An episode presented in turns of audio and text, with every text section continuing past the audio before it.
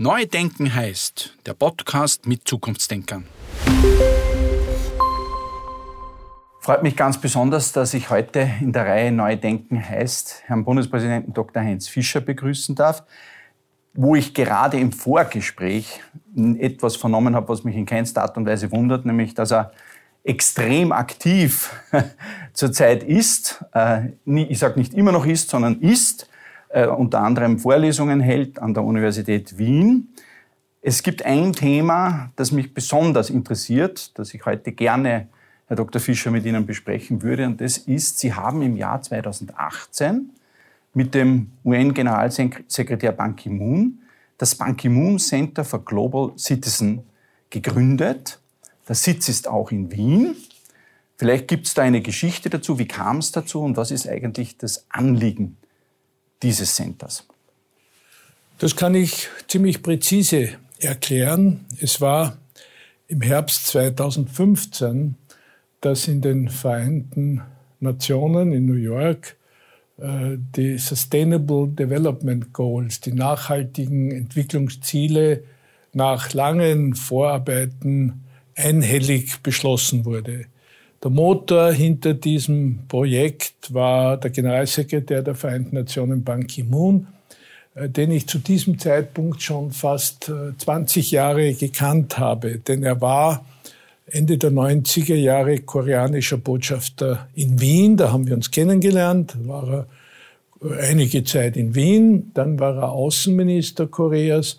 Und dann ist er zum Generalsekretär der Vereinten Nationen gewählt worden für eine fünfjährige Periode und dann noch einmal fünf Jahre.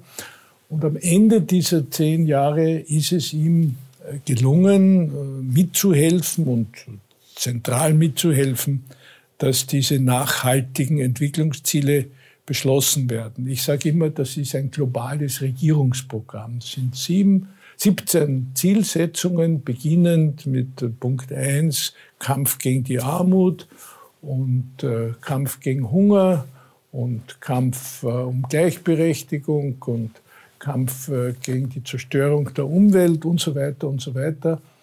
Und ähm, eines Tages äh, in Mürzsteg, als äh, Ban Ki-moon mich in Mürzsteg äh, am Sommersitz des Bundespräsidenten besucht haben, haben wir eine Wanderung gemacht im Jahr 2017. Und da hat er vorgeschlagen, ob wir nicht äh, gemeinsam eine Institution gründen, die dann den Namen Ban Ki-moon Center bekommen haben, eine Institution, die ihren Sitz in Wien haben sollte und deren Hauptaufgabe es ist, sich zu bemühen, äh, diese Sustainable Development Goals äh, zu unterstützen, auf jede uns mögliche Art. Und dieses Projekt haben, hat mir gefallen. Wir haben das durchgezogen. Es ist zur Gründung gekommen, wie Sie schon gesagt haben, im Jahr 2018. Wir haben ein Büro in Wien im dritten Bezirk. Wir, unsere, unser Team ist enorm äh, bunt. Eine, eine Chinesin, eine Koreanerin, eine Amerikanerin, dann noch jemand aus der Türkei, jemand aus Deutschland, jemand aus Österreich, jemand aus Luxemburg. Und äh, unser gemeinsames Bemühen ist es, im Rahmen unserer Möglichkeiten an diesen äh, Sustainable Development Goals zu arbeiten. Zum Beispiel mit, dem, mit dem Staatsschulrat zusammenzuarbeiten in Wien, dass das verstärkt in die Schulen kommt, auf der Diplomatischen Akademie in Wien Vorträge zu machen, äh, Frauen aus Entwicklungsstaaten, junge Frauen aus Entwicklungsstaaten einzuladen zu einem zweiwöchigen Coaching, wie sie sich äh, besser entfalten können, besser präsentieren können, besser vorstellen können, äh, ihnen Tipps zu geben, wie sie in Führungsfunktionen hineinwachsen können, an, an großen Konferenzen teilzunehmen und das, das, Wort zu ergreifen zugunsten der SDGs. Das ist ungefähr die Zielsetzung und das ist die Geschichte. Diese Idee von Global Citizenship, ist das etwas, vielleicht auch einmal, noch einmal ganz kurz, was damit eigentlich gemeint ist, wäre vielleicht auch ganz spannend. Äh, ich glaube schon, dass sich jeder etwas gut darunter vorstellen kann.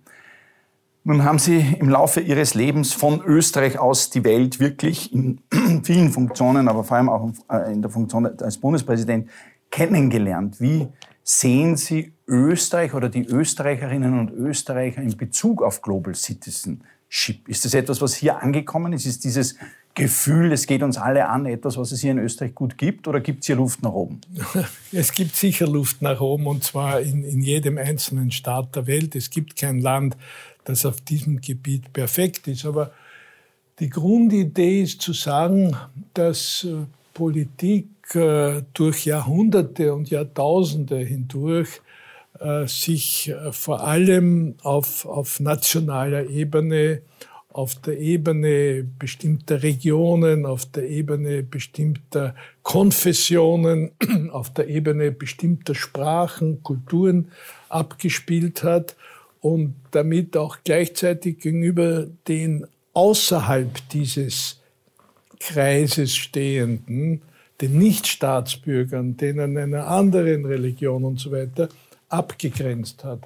Und äh, im 21. Jahrhundert und wohl auch schon im 20. Jahrhundert ist es so, dass man immer stärker äh, erkennen muss und auch nach dieser Erkenntnis handeln muss, dass es eine wachsende Zahl von Problemen gibt, die man nicht auf nationaler Ebene lösen kann.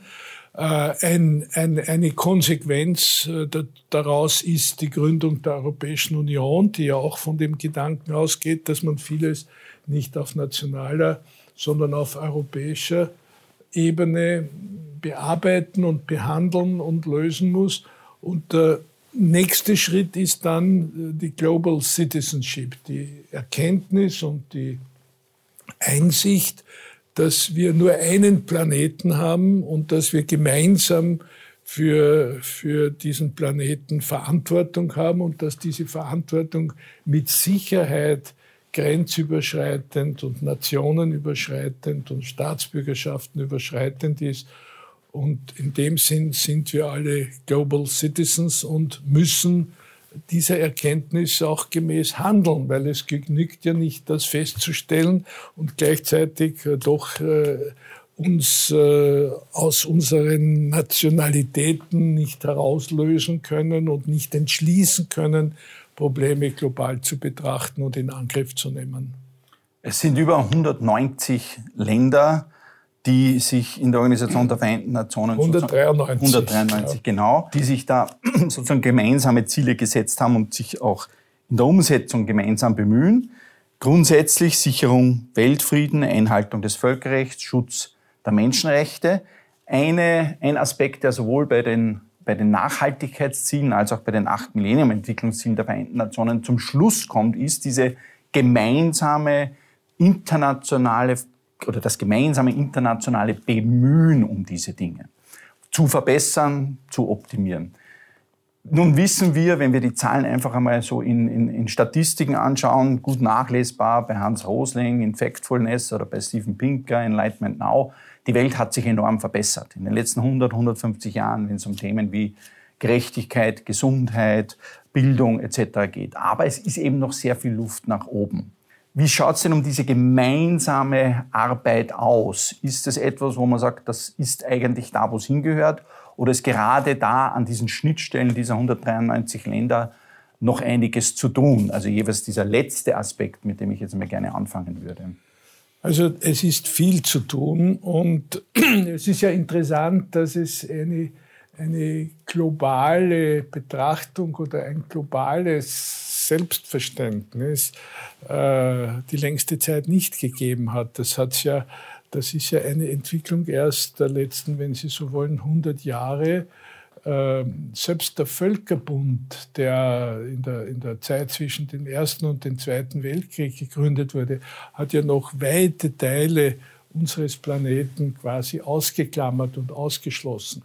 Und äh, die Gründung der Vereinten Nationen äh, am Ende des Zweiten Weltkriegs war eine Lehre aus der Geschichte. Dieses Wort aus der Geschichte lernen wird ja oft kontroversiell diskutiert, aber da haben die, die Nationen wirklich äh, aus der Geschichte gelernt und gesagt, wir brauchen ein Forum, wo wir alle zusammen uns gegenüber sitzen, in die Augen schauen und uns versuchen ähm, zu verständigen und Probleme gemeinsam zu lösen. Und das hat ja nicht mit 193 und auch nicht mit 150 Nationen begonnen, sondern mit einer zweistelligen Zahl, die damals äh, in den, in, in den USA an dieser Gründungssitzung der Vereinten Nationen teilgenommen haben. Aber der Ansatz war richtig. Und die Vereinten Nationen sind gewachsen, haben rasch zugenommen. Auch Österreich ist ja erst äh, nach Abschluss des Staatsvertrags Ende 1955 Mitglied der Vereinten Nationen geworden.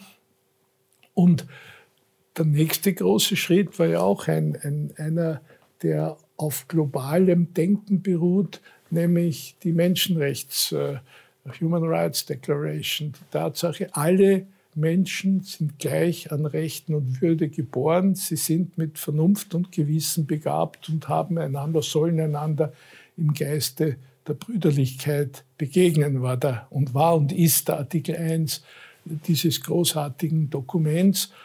Und wir können jetzt nicht die ganzen Entwicklungsschritte äh, besprechen, aber äh, Heute haben die Vereinten Nationen 193 Mitglieder. Es gibt viele Menschen, äh, die ihre Arbeit nicht richtig einschätzen, die auch das Wort Quatschbude und so weiter kommt vor. Und natürlich gibt es auch viele leere Kilometer im, im, im, Bemühen um Staatsverträge, um Friedensverhandlungen, um, um, um äh, Entwicklungsziele, um Gleichberechtigung.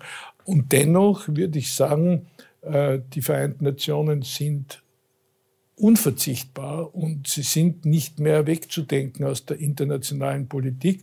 Und sie haben in vielen Bereichen ihre Ziele nicht oder noch nicht erreicht, aber sie haben sehr, sehr viel Gutes bewirkt. Und ich bin ein überzeugter Anhänger dieser Institution und ich freue mich, dass Wien eines der Hauptquartiere der Vereinten Nationen ist und ich freue mich, äh, dass wir aktiv mitarbeiten in den Vereinten Nationen. Und äh, ich glaube, die Bedeutung der Vereinten Nationen wird in den nächsten Jahrzehnten noch größer werden.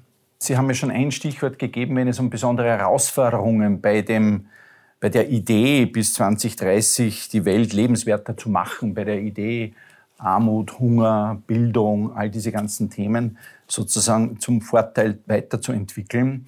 Dann gibt es zwei Herausforderungen, die jetzt gerade ganz aktuell sich sozusagen speziell gestellt haben. Eine haben Sie schon angesprochen, indem Sie gesagt haben, es war damals in den USA gegründet. Jetzt gibt es, äh, gab es gerade unmittelbar einen Wechsel von Präsident Trump zu Präsident Biden. Wie würden Sie jetzt einschätzen, was dieser Wechsel jetzt für die weitere Entwicklung im Zusammenhang mit diesen Nachhaltigkeitszielen oder dem Erreichen dieser Nachhaltigkeitsziele für die UNO bedeutet? Also ich schätze das sehr positiv ein. Ich hätte mir die größten Sorgen gemacht, wenn Trump wiedergewählt worden wäre. Ich äh, glaube, dass äh, der neue Präsident der Vereinten, der Vereinigten Staaten äh, natürlich auch in erster Linie äh, Präsident der USA sein wird, aber er geht in anderer Weise an, an seine Funktion heran. Ich glaube, er hat menschliche Qualitäten, die Trump offenbar nicht gehabt hat oder nicht in ausreichendem Maß gehabt hat. Er, er denkt wieder nicht nur äh, an die USA, sondern auch über die Grenzen der USA hinweg. Also das war eine ganz, ganz wichtige Entscheidung in meinen Augen.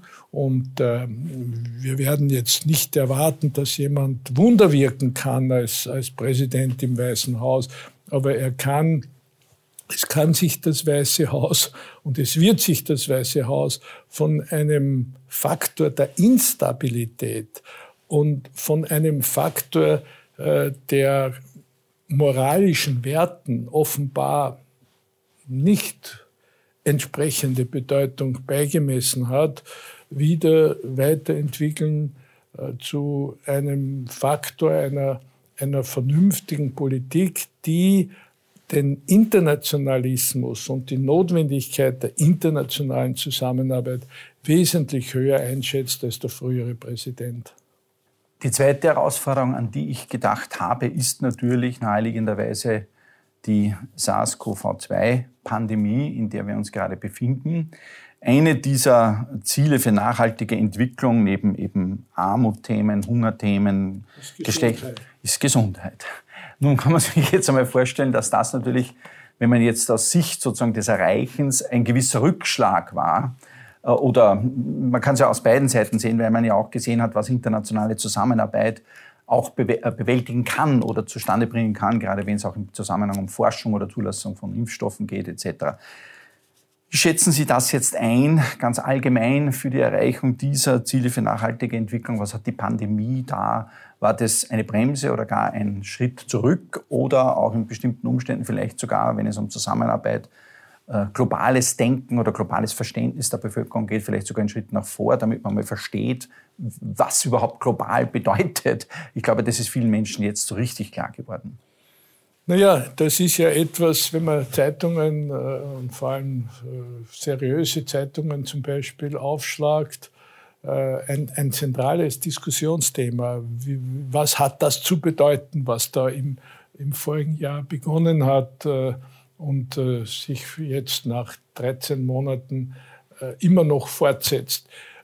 ich glaube, die Pandemie Covid-19 war eine Katastrophe für die Menschheit, äh, weil äh, in den USA sterben in drei Tagen so viele Menschen wie bei dem schrecklichen Anschlag auf die Twin Towers in New York am äh, im 9-11 äh, ums Leben gekommen ist. Und wenn man, wenn man sich diese Proportionen äh, vor Augen hält und auch die Zahlen in anderen Ländern, dann ist das eine wirkliche Katastrophe, ein, ein, ein, ein Ereignis, das entsetzlich viele Menschen ihr Leben gekostet hat und gesundheitliche und ökonomische Schäden und so weiter.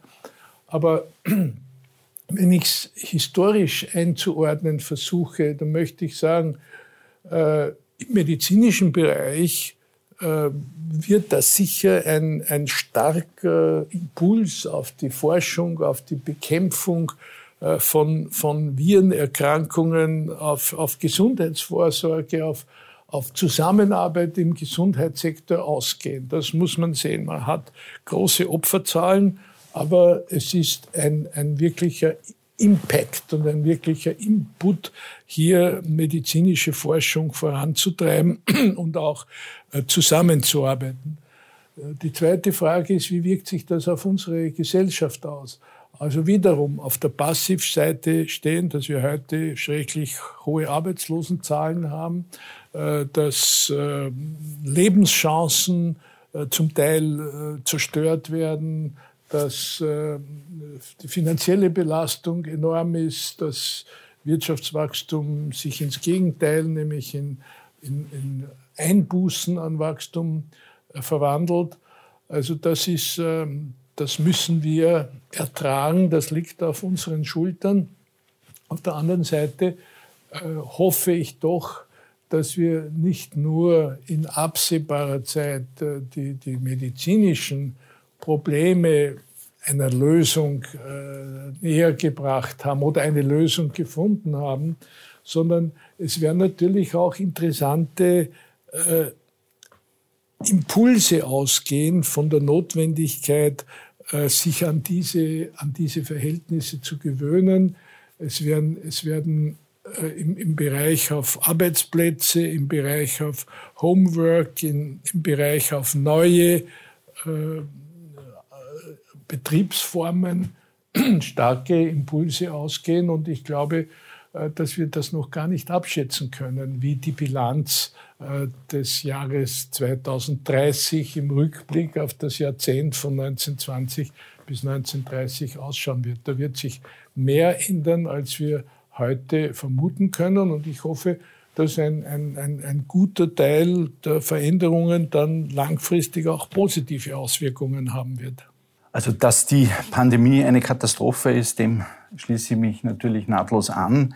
Äh, die Tante Jolesch von Friedrich Thorberg hat gesagt. Gott soll abhüten, alles, was ist, noch ein Klick. Genau, äh, aber dafür braucht man eben zuerst ein Unglück und dann ein Glück im Unglück sozusagen. Und da natürlich könnten wir jetzt gut sagen, also ich zum Beispiel gehöre noch nicht zu denen, die sagen, schauen wir mal, was das auch zu, für Vorteile bringt oder was am Ende Positives rauskommt, weil wir uns mit den negativen Nachwirkungen und Wirkungen noch so lange werden beschäftigen müssen, gar keine Frage.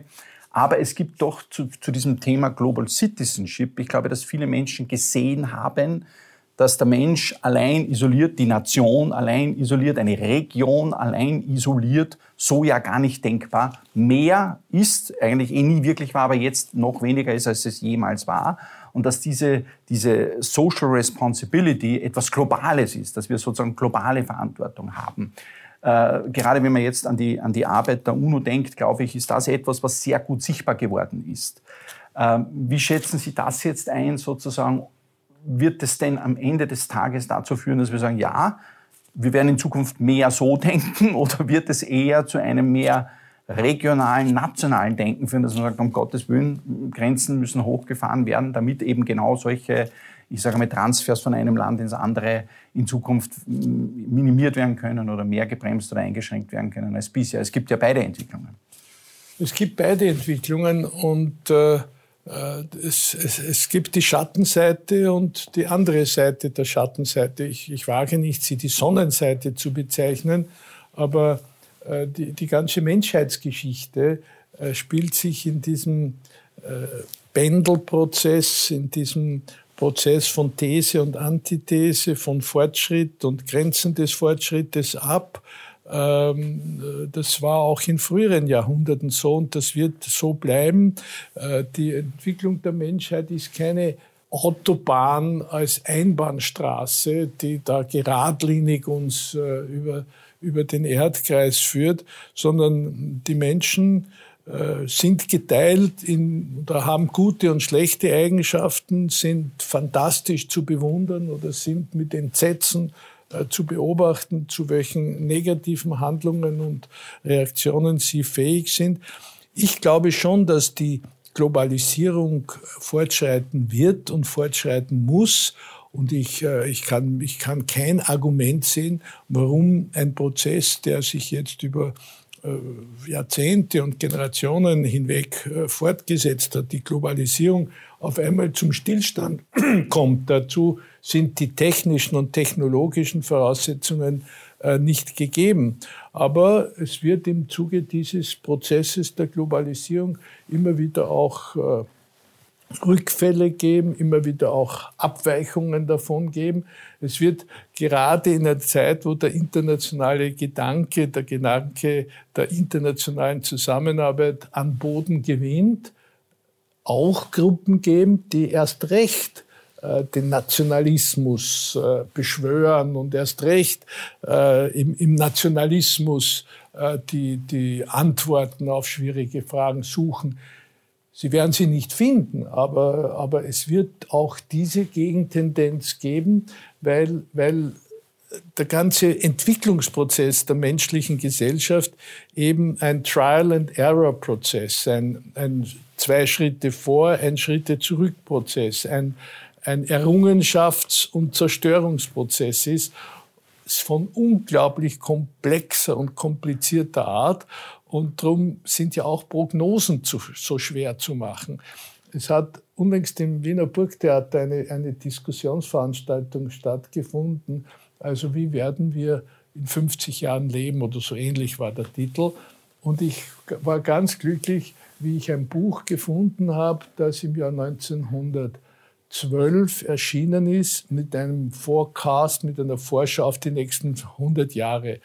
Und ich war total baff, dass ich sagen musste, es war fast alles falsch an den mhm. mhm. Vorschauen. Mhm. Da haben die damals berühmtesten Wissenschaftler und Ärzte und, und Architekten und Historiker mitgearbeitet und, und ihr Zukunftsbild war total falsch. Und daher bin ich sehr vorsichtig im, im, im äh, Entwickeln des Eindrucks, wir, wir, wenn wir nur scharf genug nachdenken und genügend Zahlen haben, dann können wir schon auch auf lange Sicht, auf die nächsten 50 oder 100 Jahre die Entwicklung vorausschauen. Das glaube ich einfach nicht, weil da Faktoren ins Spiel kommen, die man vorher nicht sehen konnte, weil sie nicht absehbar und voraussehbar waren. Und daher wird das immer spannend bleiben, wie die Entwicklung geht. Aber dass die Entwicklung den Prozess der Globalisierung in welcher Form auch immer vorantreibt und dass wir unsere jungen Mitbürgerinnen und Mitbürger auf Global Citizenship vorbereiten müssen, dass sie Weltbürger sind, dass sie, dass sie die Probleme in einem globalen Rahmen betrachten müssen, jedenfalls die zentralen und wichtigsten Probleme, das glaube ich schon, dass man davon ausgehen darf. Das Zitat über dieses Buch hat ein bisschen Nervosität bei mir ausgelöst, weil es gibt jetzt schon das zweite was wieder in 100 Jahre vorausschaut, da habe ich ja auch ein Kapitel schreiben dürfen und man wird natürlich in 100 Jahren dann nachschauen, was das für ein unglaublicher Unsinn war, was wir jetzt glauben. Aber eine Sache wissen ja, wir schon. Es ist richtig und wichtig, darüber nachzudenken. nachzudenken selbst wenn, genau. wir, wenn wir nicht Perfektionisten ja. sein können. Eine Sache, von der wir aber schon wissen, dass sie da ist und dass es nach der Pandemie, sage ich jetzt einmal so, ein großes Thema ist, für das wir eben solch eine globale Social Responsibility brauchen werden, ist das 13. Äh, Ziel sozusagen für nachhaltige Entwicklung, nämlich der Klimawandel oder die Situation, äh, die Maßnahmen für den Klimaschutz zu setzen. Genau dort werden wir das brauchen, dass wir nicht national denken, sondern dass wir verstehen, dass das nur gemeinsam sozusagen zu lösen ist. Äh, ein bisschen habe ich das Gefühl gehabt, dass am Anfang der Pandemie diese äh, Eigenverantwortung und diese soziale, die Social Responsibility das, und das Verständnis, das ist nur gemeinsam zu lösen, hoch war. Ich weiß nicht, ob durch die einzelnen jetzt, wie soll ich sagen, Gruppenbildungen, die ja in der Pandemie passiert sind, die, die es wirtschaftlich nicht trifft, die das wirtschaftlich stark trifft, die vulnerablen, die nicht vulnerablen Gruppen, die, die am Ende dann geimpft sind, nicht geimpft sind, die äh, wie auch immer, ob das sozusagen so anhält. Wie kriegen wir denn das jetzt beim Klimawandel, um nur ein Beispiel jetzt noch zum Abschluss zu nehmen, wie kriegen wir denn das hin, dass wir hier diese globale und dann eben auch so individuell wichtige soziale Verantwortung bei den Menschen wirklich jetzt so aktivieren, dass wir das Thema schnell, möglichst schnell, weil ich glaube, oder wir wissen, der Hut brennt, dann auch wirklich lösen. Also das ist natürlich ja äh, wahrscheinlich die zentrale Frage äh, im Bereich der globalen Politik, neben der Friedenspolitik, die, die ja auch ein, ein, ein, ein Must oder ein Muss ist. Äh, ich bin eigentlich heute optimistischer auf diesem Gebiet, als ich es vor fünf oder zehn Jahren war. Es ist eine Riesenaufgabe. Aber was mich, was mich wirklich beeindruckt, ist, dass in, in der in Kürze größten Volkswirtschaft der Welt, nämlich in China, die ja in, in wenigen Jahren die USA einholen werden, dass dort wirklich ein, ein Umdenken nicht nur stattfindet, sondern auch ein Umschalten. Also die, die, die, die Beschlüsse, die Festlegungen, die man in China in den letzten Jahren und auch heute gerade trifft, die hatten ja jetzt gerade einen, einen äh, nationalen Volkskongress versammelt, die schalten wirklich um in Richtung mehr Klimaverantwortung und Klimabewusstsein. Gleichzeitig äh, setzt sich das auch in der Europäischen Union verstärkt durch. Gleichzeitig äh, ist äh, der heute schon besprochene Wandel in, an der Spitze der USA auch ein, ein Wandel äh, auf mehr Sensibilität in diesem Bereich. Der Klimabeauftragte John Kerry ist ein, ein sehr ernstzunehmender und gewichtiger Politiker in den USA und international gut vernetzt. Also ich, äh, ohne auf Details einzugehen, ich glaube schon, dass sich gerade jetzt, gerade in diesen Jahren, äh, das, das Meinungsspektrum und, und der politische Kompass und die, die, die Einsichten im Bereich führender Persönlichkeiten in Politik und Wirtschaft äh, endlich und im wahrscheinlich aller, allerletzten Augenblick doch verstärkt äh, dorthin orientiert, dass man dieses Thema, äh, die Zielsetzungen von Paris und so weiter, äh, dass wir da äh, unserer Verantwortung äh, gerecht werden müssen. Also da bin ich in der, in der Lage, mehr Positives heute zu sehen, als das noch vor zehn Jahren der Fall war. Da möchte ich mich mit diesem positiven Ausblick in die Zukunft nochmal ganz, ganz herzlich bei Ihnen bedanken, Herr Bundespräsident, für die Zeit und für die Expertise. Es war ausgesprochen spannend, mit Ihnen zu plaudern. Herzlichen Dank. Danke für die Einladung und das AD haben Sie vergessen, aber das macht nichts. Auf Wiederhören bei Neudenken heißt.